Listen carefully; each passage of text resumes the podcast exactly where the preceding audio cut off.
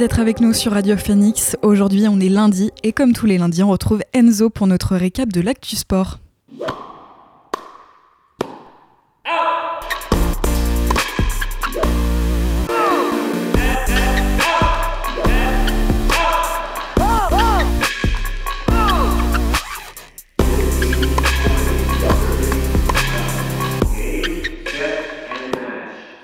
Salut Enzo, comment tu vas aujourd'hui Salut Chloé, un peu malade mais quand même la forme donc ça va.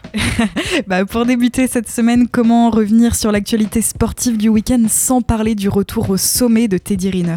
Rio de Janeiro, Rotterdam, Tokyo, Paris, une deuxième fois Rio, Chelyabinsk, Astana, Budapest et maintenant Doha. Ce n'est pas la liste des destinations d'un touriste en plein tour du monde, mais bien toutes les villes où Teddy Riner a façonné son palmarès sans égal au championnat du monde. Samedi, dans la capitale qatari, le Guadeloupéen a donc remporté un 11e titre de champion du monde des lourds, 6 ans après le dernier. Le taulier de la discipline est donc de retour, après plusieurs saisons un poil plus difficiles, parsemées notamment par des pépins physiques à répétition. À 34 ans, le colosse de Pointe-à-Pitre a triomphé au terme d'une journée qui l'aura vu passer par des combats gagnés tantôt à l'arraché, comme ses deux premiers tours remportés au Golden Score, tantôt de façon expéditive. En témoigne le Tadjik Temo Rakimov, pourtant numéro 1 mondial mais balayé en 28 petites secondes en demi-finale, s'assurant par la même occasion d'une médaille, médaille d'argent minimum. Mais Teddy Riner n'avait qu'une seule idée en tête, la victoire et rien d'autre. En finale face au russe Yehanov, le français a souffert, croyant même perdre sur une prise du russe finalement annulée par l'arbitre. La délivrance est survenue dans le Golden Score pour Riner, qui s'offre donc un, un 11e titre mondial avant les Jeux Olympiques de Paris où il espère glaner une troisième médaille d'or en individuel et après lesquels il compte prendre sa retraite. Et passons désormais au football et au sprint final de Ligue 1 qui va nous tenir en haleine jusqu'à la dernière journée. Tout à fait, Chloé, il ne reste plus que quelques journées dans les cinq grands championnats européens, à commencer par la France en Ligue 1 où Paris n'est pas encore officiellement champion mais cela ne saurait tarder. Par contre, le suspense est encore présent pour les places en Ligue des Champions où la bataille fait rage entre le Racing Club de Lens et l'Olympique de Marseille. Pour cette 35e journée, les 100 et or, tout comme les Olympiens, jouaient à domicile. Face à Reims, ce ne fut pas de tout repos pour les hommes de Franck Hez. Réduit à 10 dès la 19e minute suite au carton rouge de Kevin Danso, les Lensois voyaient leur adversaire marquer sur un penalty quelques minutes après. On aurait pu penser à la soirée catastrophe pour Lens, mais leur force de caractère a une nouvelle fois fait la différence, puisque les Artésiens ont renversé le score pour finalement s'imposer 2 buts à 1. Pour les Marseillais, la, tâche semblait facile face à des Angevins déjà relégués en Ligue 2, mais ce sont pourtant les scoïstes qui ont ouvert le score à la demi-heure de jeu, frayeur qui fut de courte durée pour les Phocéens. Une égalisation rapide d'Alexis Sanchez avant deux autres réalisations en seconde mi-temps de Dimitri Payet et de Jordan Verretou pour un succès 3-1 qui permet à Marseille de rester troisième à deux petits points de lance. Avec trois matchs restants à jouer, le suspense est encore entier pour connaître le dauphin du Paris Saint-Germain qui devrait, sauf catastrophe industrielle, glaner son 11e titre de champion de France. Un final à suspense donc, mais en Europe aussi, certains championnats ne sont pas encore joués. Exactement, Chloé, et on file outre-Rhin pour commencer avec la 32e journée de Bundesliga qui se disputait ce week-end. Le duel pour le titre entre le Borussia Dortmund et le Bayern Munich est toujours d'actualité après les rencontres du week-end. Deux victoires éclatantes à domicile pour chaque prétendant. Les Bavarois et Schalke 6 à 0, alors que Dortmund est venu à bout des poulains de Mönchengladbach par 5 buts à 2. Statu quo donc en tête de la Bundesliga, avec le Bayern qui garde un petit point d'avance sur Dortmund à deux journées de la fin. Le prochain match du Bayern contre Leipzig, troisième, s'annonce déterminant alors que le calendrier paraît plus favorable pour Dortmund. Affaire à suivre. Direction l'Angleterre où là aussi le championnat n'est pas encore joué même si on semble avoir assisté à un irrémédiable tournant ce week-end. En déplacement à Everton, Manchester City a poursuivi sur son incroyable série du moment, venant facilement à bout des Toffees 3-0 avec notamment un fort joli but d'Ilkay Gundogan en guise d'ouverture du score. Les, les Citizens ont fait le travail donc, obligeant Arsenal à s'imposer face à Brighton à l'Emirates. Oui mais rien ne s'est passé comme prévu pour les Gunners, privés de ballon et maladroits devant la cage. La punition est arrivée pour l'équipe de Mikel Arteta face à une équipe de Brighton toujours aussi plaisante à regarder. Une seconde mi-temps à sens unique pour une défaite 3-0 qui fait très mal. Arsenal compte désormais 4 points de retard sur City qui compte un match de moins. Si les Sky Blues remportent ce match, ils seront officiellement champions d'Angleterre au terme d'une saison où Arsenal aura longtemps fait cavalier seul avant de s'essouffler progressivement. Un mot enfin des deux derniers grands championnats européens qui connaissent d'ores et déjà leurs champions respectifs. En Espagne, le FC Barcelone est champion pour la 27e fois de son histoire après un succès acquis hier soir 4-2 dans le derby sur la pelouse de l'Espagnol Barcelone. Les Blaugrana mettent ainsi fin à 4 ans de disette sur la scène nationale. Enfin, en Italie, Naples est déjà sacré depuis deux journées, après avoir survolé les débats depuis le début de la saison. Et Enzo, on reste en Italie pour un mot de tennis et la suite du Masters 1000 de Rome. La répétition générale avant Roland Garros se poursuit dans la ville éternelle. Chez les messieurs, les quatre premiers huitièmes de finale sont connus avec relativement peu de surprises. Djokovic, Nori, Rune, Rude et Sinner seront au rendez-vous de ces huitièmes. Ce midi et cet après-midi, place aux huit dernières affiches, comptant pour les 16e de finale du tournoi. Parmi les joueurs en lice, Carlos Alcaraz face au Hongrois Marozan, Stefanos Tsitsipas qui affronte le local Lorenzo Sonego, ou encore les deux Russes Medvedev et Rublev, tous deux opposés à des, Espagnols dans ce qui promet deux belles affiches. Ce sera Bernabé Zapata Mirales pour Medvedev et Alejandro Davidovich Fokina pour Rublev. Chez les filles, l'heure est au huitième de finale, avec notamment la numéro 1 mondiale Iga qui devra écarter la croate Donna Vekic.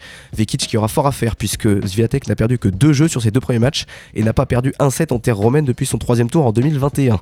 Dans le bas du tableau, la, lutte s'annonce plus ouverte depuis la défaite de Zabalenka au deuxième tour et des têtes de série moins bien classées pourraient en profiter, comme Kudermetova, Kiss ou Aden Maya qui défiera Camila Osorio, la centième mondiale, tombeuse malheureusement de Caroline Garcia au troisième tour. La française s'enfonce dans une dynamique catastrophique, elle qui a avoué que cette période était un vrai cauchemar et qui ne cache même plus ses larmes sur le cours. On rappelle qu'elle sera au moins tête de série numéro 4 à Roland Garros, mais dans ces conditions, on ne voit pas comment elle pourrait performer porte d'Auteuil. Et on reste en Italie pour parler vélo cette fois-ci avec un véritable, coup de tonnerre survenu hier soir sur les routes du Giro. Exactement, Chloé, c'est un événement qui va chambouler les deux, semaines de course restantes qui est survenu hier soir. Avant cela, la journée s'était déroulée de façon normale avec le contre-la-montre de 35 km entre Savignano sul Rubicone et Cesena. Après avoir lâché quelques secondes à Primoz Roglic dans la première étape montagneuse vendredi, on s'attendait à ce que Remco Evenpool, le grand favori de l'épreuve, reprenne une avance considérable dans un exercice qui lui sied à merveille. À l'arrivée, Remco gagne quand même, mais avec seulement une petite seconde d'avance sur Geraint Thomas. Déception atténuée pour le Belge qui récupérait tout de même le maillot rose de leader du classement général, avec 45 secondes d'avance sur Thomas et 47 sur Roglic. Mais hier soir, l'équipe Soudal Quickstep a publié un communiqué déclarant qu'Evenpool avait été testé positif au Covid-19 lors du test de routine à l'issue de l'étape.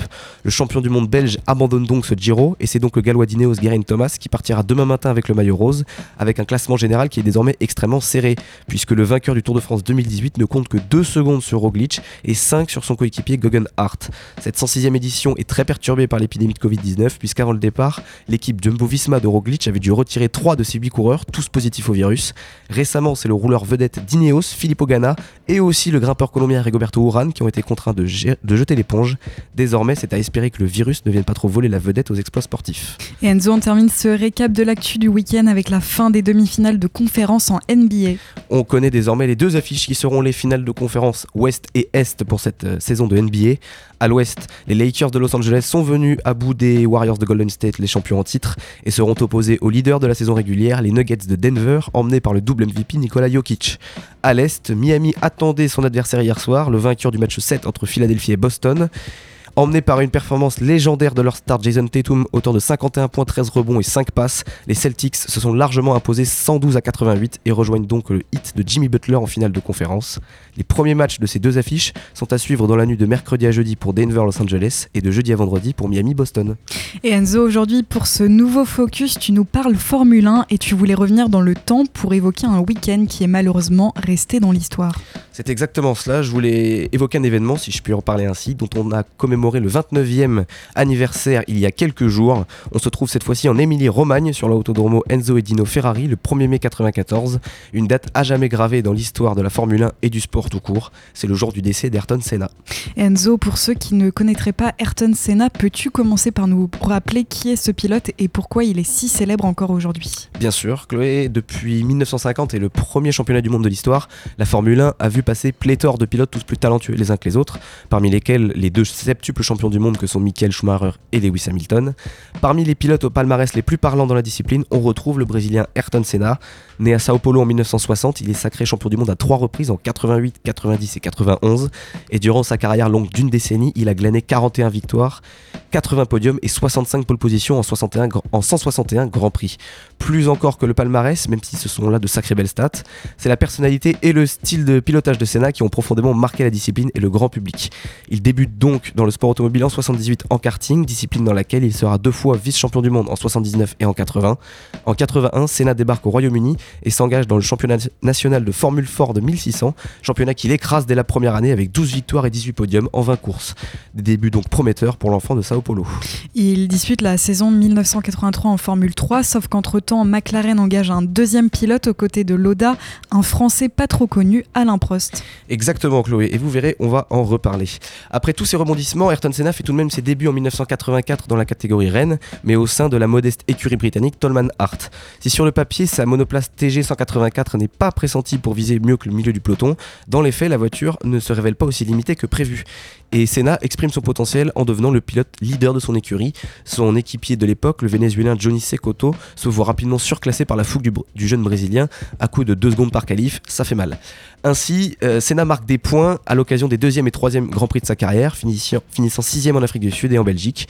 Mais lors de la sixième course de la saison, son statut change définitivement. Lors du Grand Prix de Monaco, des trompes d'eau s'abattent sans discontinuer sur le difficile circuit de la Principauté, contraignant 11 pilotes à abandonner, alors que Senna surfe littéralement sur l'eau au volant de sa modeste voiture. Partant 13e sur la grille, il remonte jusqu'à la deuxième place et grignote son retard sur le leader, Prost, au moment où Jackie X, le directeur de la course, l'interrompt. Le drapeau rouge et le drapeau à damier étant brandis, les pilotes doivent rejoindre la grille à vitesse raisonnable. Senna estime qu'on lui vole la victoire et ne ralentit pas et coiffe Prost sur la ligne d'arrivée. Il pense avoir alors avoir remporté son premier Grand Prix, mais les commissaires de course le ramènent à la réalité puisqu'il a enfreint, enfreint le règlement. Il échappe de justesse à la disqualification et conserve donc sa deuxième place, ce qui ne l'empêche pas de déclarer à propos de sa performance Quand il pleut, vous risquez de perdre le contrôle ou de percuter quelqu'un qui perd le contrôle, mais si vous sentez que vous dominez la situation, alors c'est vous qui agissez sur les événements au lieu de les subir. Premier fait d'armes du jeune Brésilien qui poursuivra sa saison 84 avec deux nouveaux podiums en Grande-Bretagne et au Portugal. Ses belles perfs lui permettent d'obtenir un volant chez Lotus Renault en 85, écurie très compétitive, réputée pour son excellente aérodynamique mais encore freinée par des problèmes de fiabilité niveau moteur. Durant ses trois saisons chez Lotus, Senna concrétise les, espoirs placés en lui et son style de pilotage ultra agressif lui permet de devenir un as des qualifications et acquiert le surnom mythique de Magic Senna. Alors vous me demanderez pourquoi qu'il est magique le Ayrton? Eh bien chez Lotus, il multiplie les pôles positions, reléguant ses adversaires au rôle de faire valoir dans l'exercice, ce qui attise les soupçons des autres équipes. Pour le reste du paddock, c'est tout bonnement impossible d'aller aussi vite et c'est une évidence, il y a tricherie.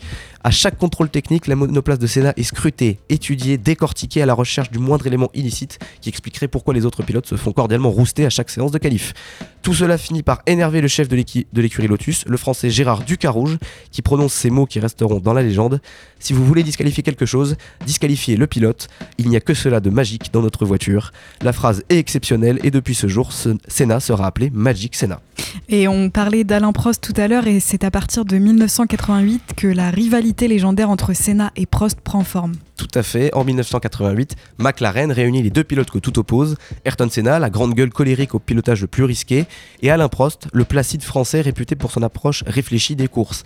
Vous rajoutez à ça les questions d'ego, car le français ne veut pas se faire battre par le petit nouveau, alors que le brésilien n'a lui qu'une seule idée derrière la tête, avoir le scalp de Prost et prouver sa valeur aux yeux des grands patrons de McLaren. Vous l'aurez compris, ça ne pouvait pas bien se passer entre les deux, et durant leurs deux ans de, de cohabitation, chacun ira de ses pics plus ou moins acérés sur l'autre, et les batailles en piste gagnant à chaque GP un peu plus en tension. En 1988, Senna est champion du monde après une saison exceptionnelle avec 13 pole positions et 8 victoires. En 1989, rebelote, les deux larrons se livrent à une lutte acharnée pour le titre jusqu'à l'avant-dernière course de la saison au Japon. Prost est devant Senna au classement au départ. Senna en pôle est dépassé dans le premier virage par Prost qui mène alors le Grand Prix jusqu'au 47e tour où Senna comprend que le seul moyen que Prost ne gagne pas, c'est qu'il ne finisse pas, en effet c'est pragmatique. Ni une ni deux, dans la dernière chicane, euh, Senna tente un dépassement kamikaze à l'intérieur et percute Prost qui abandonne. Senna lui est poussé par les commissaires de piste et coupe la dernière chicane pour repartir et remporter le Grand Alors oui mais non, car il est disqualifié pour ce mouvement illicite, encore heureux. Senna se plaindra de cette décision, arguant que c'est le président de la FIA de l'époque, Jean-Marie Balestre, un Français, qui a pris cette décision personnellement pour favoriser Prost, un autre Français. Ce cri à la corruption n'y changera rien. Prost est champion du monde en 89. En 90, Prost passe chez Ferrari et la même situation se reproduit toujours au Japon, à la nuance près que Senna est cette fois-ci devant Prost. Il part toujours en pôle, une nouvelle fois se fait dépasser par Prost, mais là aussi, l'instinct du pilote s'est exprimé d'une façon qu'on qualifiera de discutable, puisqu'il ne, il ne freine délibérément pas pour accrocher Prost. Les deux abandonnent et Senna est champion du monde dans la controverse, mais peu importe. Incroyable histoire entre les deux donc, mais du coup, la carrière de Senna se termine de façon tragique en 94. Tout à fait, en 91, Senna est à nouveau champion du monde, mais Prost ne peut lutter sur sa plus faible Ferrari. En 92, le Français prend une année sabbatique avant de revenir pour un dernier titre de champion du monde en 93 chez Williams. Williams, c'est l'écurie que rejoint Senna en 94, souhaitant revivre l'adrénaline d'une bataille pour le titre de champion du monde. Mais en 94, les voitures s'avèrent être des cercueils roulants. Une explication rapide, en 1993, l'électronique fait son apparition dans les monoplaces à travers des systèmes d'anti-patinage et d'anti-blocage des roues qui rendent les voitures bien plus sûres mais au détriment du spectacle. Moins de dépassements, moins de batailles en piste et ce n'est pas du goût de la FIA qui interdit toute aide électronique en 1994 pour préserver cet aspect spectaculaire. Or, entre-temps, les équipes ont énormément travaillé sur les moteurs qui ont gagné entre 150 et 200 chevaux en un an. Mais badaboum, en 94, plus aucune aide électronique et les pilotes se retrouvent aux commandes de voitures qui sont honnêtement dangereuses. Et le monde de la Formule 1 va en avoir une macabre illustration. Le Grand Prix de Saint-Marin 1994 va rester dans les mémoires en raison de plusieurs énormes accidents. En essai libre d'abord, c'est le jeune brésilien Rubens Barrichello qui s'envole sur un vibreur et qui va s'écraser contre le grillage juste en face. Miraculé, Barrichello s'en tire seulement avec un bras cassé. La malédiction se poursuit en qualification le samedi où le néophyte autrichien Roland Ratzenberger sort violemment de la piste au volant de sa Simtech. Il meurt sur le coup. Et dans un monde idéal, la mort d'un pilote doit bonnement et simplement mettre fin au week-end de course. Mais c'est là le cynisme de l'humanité. Ratzenberger n'est pas très connu et globalement les gens s'en foutent un peu. Senna, fervent croyant, exprime pourtant sa crainte de prendre le départ de ce Grand Prix, redoutant d'autres terribles accidents. Étrange prémonition, puisqu'au 7 tour du Grand Prix le dimanche, sa colonne de direction casse dans le virage de Tamburello, qui se prend à plus de 250 km/h. La Williams de Senna vient se fracasser contre le mur, coupé en deux. La violence du choc voit un triangle de suspension traverser le casque du Brésilien, qui mourra quelques heures plus tard à l'hôpital de Bologne. Pour l'anecdote, c'est Michael Schumacher qui remportera le Grand Prix, mais l'histoire retiendra que la mort de l'idole Ayrton Senna, emportée par une, une fatalité plus forte que tout en guise de point d'orgue d'un week-end maudit. Bah merci beaucoup Enzo pour ce récap et ce focus et je te dis à très bientôt. Vous écoutez La Méridienne sur Radio Phoenix. Pour la deuxième partie de cette émission, on aura l'occasion d'écouter une interview menée par Axel, stagiaire à Radio Phoenix, qui a reçu récemment Jean-Christophe Lallet, président des Foulées des Bistrots, et Michel Olombard, vice-président de l'association. Ensemble, ils sont revenus sur cette course à pied pas comme les autres. Mais avant de les retrouver, je vous laisse avec Primaire à mort de Kalika. A tout de suite sur Radio Phoenix.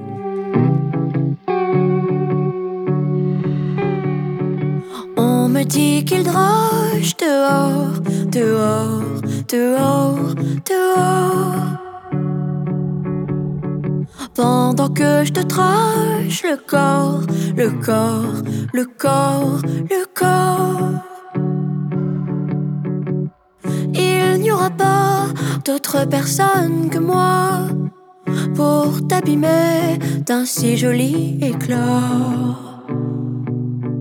Primera calor, es el calor tes parents. Dorment et je t'endors sur toi. Il pleut des gouttes d'or qui ont la couleur de la mort. Des taches recouvrent le bois du plancher de chez toi.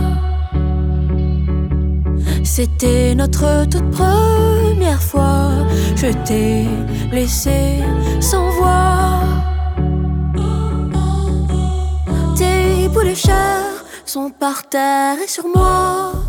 C'est sous la terre que ton boxer finira.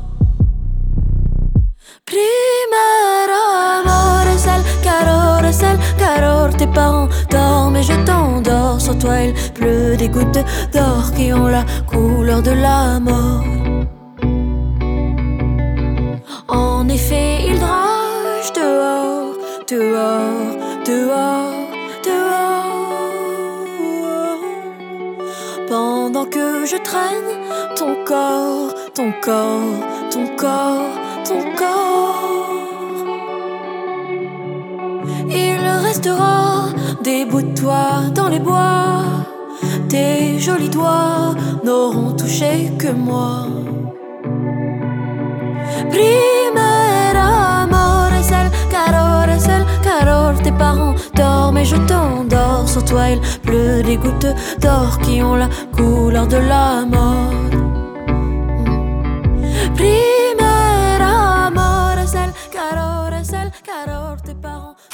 Vous êtes sur Radio Phoenix, c'était Primaire à mort de Kalika. Dans cette euh, dernière partie d'émission, Axel, stagiaire à Radio Phoenix, a reçu récemment Jean-Christophe Lallet, président des Foulées des Bistrots, et Michel Olombard, vice-président de l'association. L'occasion d'en apprendre davantage sur cette course à pied pas comme les autres qui se tiendra le 30 juin prochain. Je vous propose d'écouter cette interview et nous on se retrouve juste après.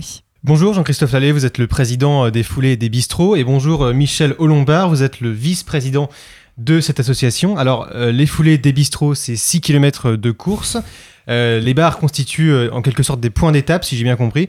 Comment sont sélectionnés ces bistrots? Est-ce qu'il s'agit aussi de points de ravitaillement? Euh, oui, exactement. C'est euh, le, principe de la course, euh, c'est d'avoir effectivement ces bars partenaires, avec le premier d'entre eux qui est le cœur de la course. On l'appelle parfois notre notre col de montagne à nous.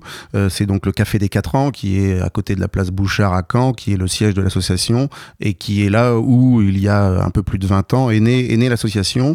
Et après dans la ville, dans le parcours qui est sur l'hyper le plateau piétonnier du, du centre-ville de Caen, vous avez quatre autres euh, bars partenaires et où effectivement nos coureurs qui seront au nombre de 800 comme chaque année euh, peuvent avoir un ravitaillement euh, dans ces bars.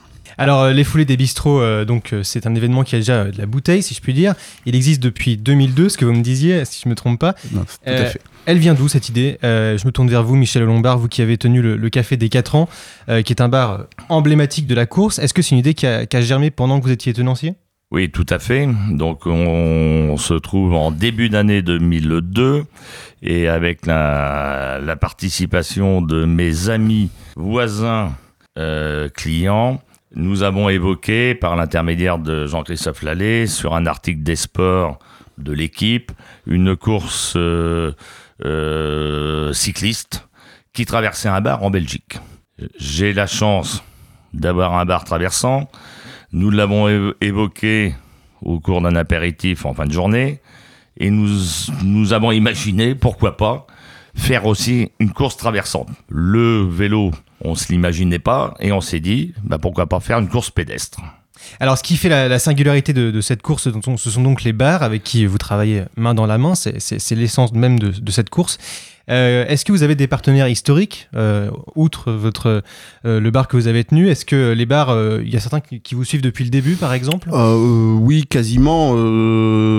c'est assez, assez rapide. C'est, ce sont des établissements qui sont sur la place Saint-Sauveur, qui, ça fait peut-être pas depuis le début, mais depuis plus d'une dizaine d'années, ils sont avec nous, l'atelier, le cristal. un nouveau cette année qui est dans le même secteur, c'est le boudoir. quand vous allez vers la rue Écuyère, il y a l'endroit qui est un partenaire historique et on finit avec le Café de Caen qui est aussi euh, près, en face de l'ancien Gaumont pour les, pour les vieux canets sur boulevard Maréchal Leclerc euh, qui est aussi depuis plus plus d'une dizaine d'années à nos côtés. Euh, donc effectivement, c'est une histoire de oui, de fidélité, c'est euh, c'est une évidence. La fidélité, bah, les 20 ans, c'est avec le, café des 4 ans. Euh, et euh, on, a, on a réussi, c'est même pas nous, c'est surtout nos coureurs qui, au fil du temps, ont mis une ambiance de, de, de, feu dans cette course, puisque une des caractéristiques, c'est que les 99% des 800 coureurs sont déguisés. Donc il y, a y y a un vrai esprit de fête. On, on anime aussi avec des groupes dans chacun des dans chacun des, des bars partenaires, avec notamment des, des, jeunes qui sont bien connus sur la place de Caen, le School of Rock, euh, le, le, groupe du, collège Le Chanteur. Euh, donc voilà, il y, a, y, a, une fidélité parce que ben on s'amuse. on a un slogan qui vaut ce qu'il vaut, mais c'est la course, une course sérieuse mais qui se prend pas au sérieux. on fait la fête. La, date est aussi symbolique. C'est le, le, dernier vendredi du mois de juin, donc c'est l'idée, c'est de faire la fête dans le centre-ville de Caen juste au début de l'été, euh, voilà. Et, euh, donc euh, oui, bah il y a de la fidélité, les gens sont contents, on a des partenaires, tout nous, on, essaye de, donner des lots un peu sympas, et c'est grâce à des partenaires, c'est pas nous, on n'a pas d'argent, donc c'est grâce à des partenaires fidèles. Donc oui, oui, c'est une belle, histoire de fidélité et d'amitié. Hum. Et, avec ça, il y a donc des établissements récents peut-être qui peuvent s'ajouter, des nouveaux partenaires qui vont renouveler un petit peu Oui, Aussi. alors c'est euh, c'est potentiellement, je, je, je sais que nous sommes sollicités, il y a juste un moment aussi, il faut courir. Euh, On ne peut pas non plus multiplier les, les, les ravitaillements, puisque l'idée, et alors euh, ça j'y tiens beaucoup, euh, c'est que nous sommes, nous ne sommes pas un carnaval, nous sommes une course à pied. Euh, ce qui veut dire qu'on a une inscription, on a euh, des classements, on a un chronométrage, on, a, on demande un certificat médical, ça c'est la loi, c'est pas nous, mais c'est la loi, dès qu'on fait une course officielle, il faut un certificat médical, et donc on, euh, donc on court. Alors évidemment, on n'est pas là, euh, on n'est pas là pour battre des records, euh, mais on tient à cette idée. Sinon, bah, on organiserait un carnaval et vous êtes vous êtes bien placé pour le savoir. Il y a le carnaval étudiant à Caen, donc on ne va pas concurrencer cette cette magnifique organisation. Nous, c'est une course à pied. Il se trouve qu'au fil du temps, bah, tout le monde s'est déguisé. Il se trouve que nous, on valorise beaucoup cet esprit puisque pour vous donner un exemple, les, plus beaux lots euh, que nous attribuons, ils seront attribués aux plus beaux déguisements. Euh, mais euh, j'y tiens, le premier, deuxième, troisième, hommes et femmes sont aussi récompensés, donc pour bien montrer qu'on est dans une course. Donc sur votre question, j'y reviens, pardon, on, on va pas pouvoir multiplier, on va pas pouvoir avoir 15 bars partenaires, ça c'est une, une évidence. Bien sûr, bien sûr. Et concernant le, le, le- déguisement, donc le but, ce n'est pas non plus de faire durer le carnaval de Caen, c'est avant tout de courir. Et les Oui. déguisements sont les bienvenus. Et c'est ce qui a fait aussi votre image de marque au, au fil du temps. Oui, c'est ça, c'est ça, parce que c'est c'est la fête. Euh, je, je- je vous avoue que je ne sais même plus si c'est nous qui avons initié ça ou si c'est les gens qui sont venus euh, déguisés. Euh, Michel pourrait peut-être me reprendre, Euh, mais ça s'est fait comme ça tout à fait naturellement euh, et on y tient beaucoup. Mais mais mais mais je ne mais je ne on, on pointera jamais du doigt le coureur à pied qui viendra en short et en basket. Bien sûr, chacun est libre, euh, ouais. Voilà, c'est la c'est c'est une course. Et, et chaque année on a des coureurs à pied qui font partie des meilleurs régionaux qui euh, viennent euh, parce qu'ils aiment l'esprit de notre course. Et maintenant ils se déguisent toujours un petit peu. Mais ils viennent aussi parce qu'ils aiment bien notre parcours. Et puis bah, ils vont ils vont gagner la course. Et puis voilà quoi. C'est ça, donc le maître mot, c'est la convivialité quand même. Alors c'est important justement, selon vous, de, marier la, fédération qui, découle de cette course-là avec la, convivialité d'un bistrot. Euh, quelle valeur vous, vous souhaitez transmettre avec cette idée, euh, par exemple, Michel? Eh ben, c'est la valeur humaine d'échange, c'est-à-dire que quelles que soient les personnes, il n'y a pas de hiérarchie. C'est-à-dire que tout le monde peut se croiser, tout le monde peut se reconnaître, mais déguisé. Alors je vais reprendre mon ami président quand il dit effectivement les gens qui sont en short, euh, qui viennent faire une course pédestre puisqu'elle fait partie du du euh, du, Calendrier. du calendrier officiel des courses pédestres. Bon, je les invite plutôt à se déguiser. Il y a un moment de solitude quand vous faites la course en 20 minutes, quand on donne 2 heures. Quand on arrive au bout de 20, 20 minutes, il y a un moment de solitude. Ils vont attendre 2 heures, ils vont profiter peut-être de l'ambiance. Mais genre, genre, je les invite à se déguiser quand même.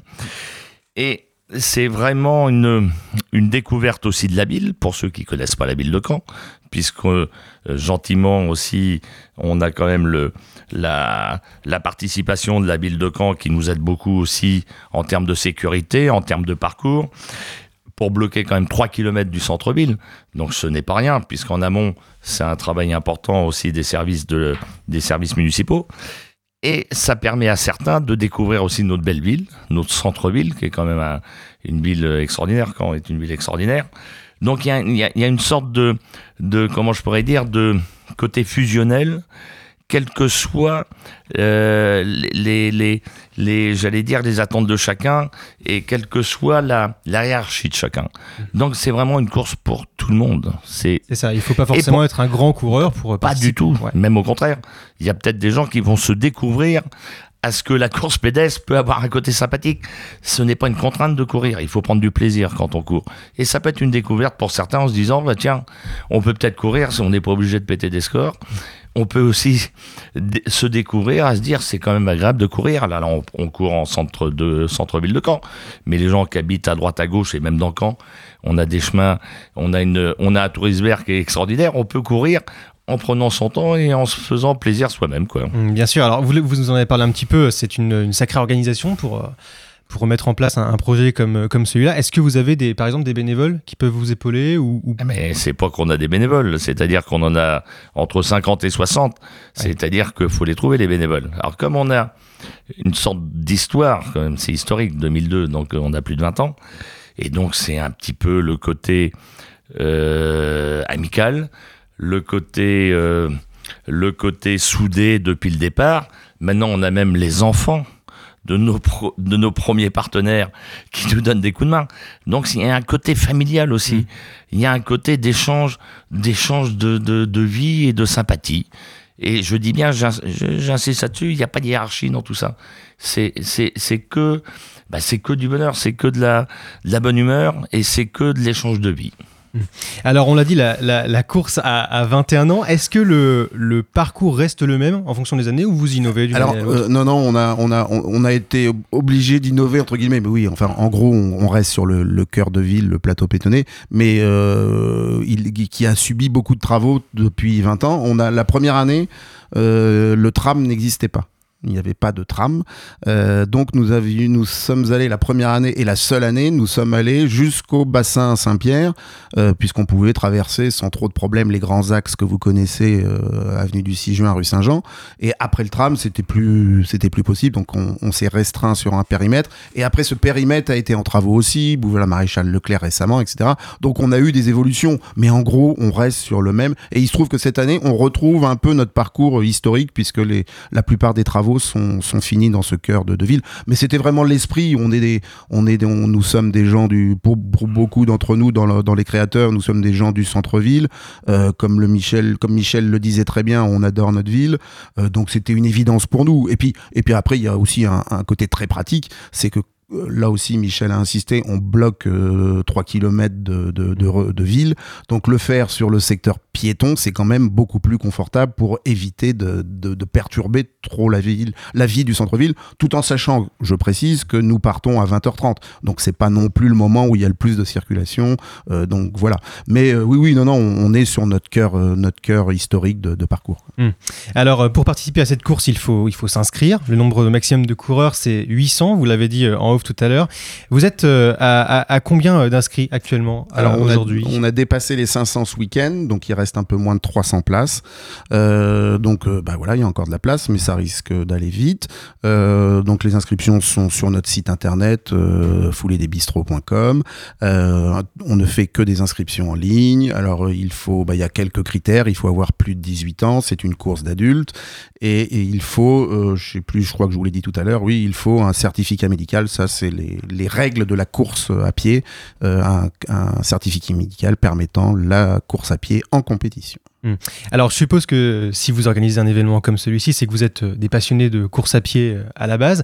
Est-ce que vous pourrez nous, nous raconter, pour terminer un petit peu, le- votre histoire, euh, le- votre rapport à la course à pied? Euh, bah, il est divers entre Michel et moi parce que il, se, trouve que il se trouve que Michel est plus motard que, coureur à pied. Euh, pour, pour ma part, euh, je, bah, c'est un petit peu l'origine quoi que, vous racontez tout à l'heure, Michel. On était dans les créateurs, on était quelques coureurs à pied et, quelques uns euh, étaient euh, on, fait quelques marathons. J'ai eu le, le plaisir d'en faire quelques uns aussi. Enfin, j'en ai fait trois, j'en ai pas fait dix mille. Euh, voilà, donc oui, on est des coureurs à pied, euh, mais pas tout, mais pas tous. On a plein de qui font d'autres choses. Euh, mais c'était un peu, oui, oui, l'idée, euh, l'idée était là. Mais, euh, mais on est coureur à pied, mais on est aussi, on aime la vie, on est bon vivant. Donc c'est un peu le résumé de notre de notre course, quoi. Voilà, et c'est et, enfin c'est pour ça aussi, je pense que les gens nous ont repérés et que on a on a des coureurs fidèles et aussi plein de nouveaux chaque année. Bah voilà, ce qui nous permet de, de, de, de, de faire ça en toute simplicité et de, et de, et de remplir depuis, depuis 20 ans euh, les objectifs qu'on a. Quoi. Hmm, c'est ça. Et donc, bon, pour info, vous partirez donc de la place euh, Pierre Bouchard, c'est c'est bien ça, le, le vendredi 30 juin prochain à 20h30. Euh, merci beaucoup, Michel Lombard et euh, Jean-Christophe Lallet, d'avoir été avec nous. Je rappelle que vous êtes respectivement vice-président et président de l'association des foulées des bistrots. Merci à vous. Merci à vous. Merci beaucoup. La Méridienne, c'est terminé pour aujourd'hui. Merci d'avoir suivi cette émission. On se retrouve demain à la même heure. D'ici là, vous retrouverez Maxime pour l'actualité culturelle à 18h dans la belle antenne. Bon après-midi sur l'antenne de Radio Phoenix et à demain.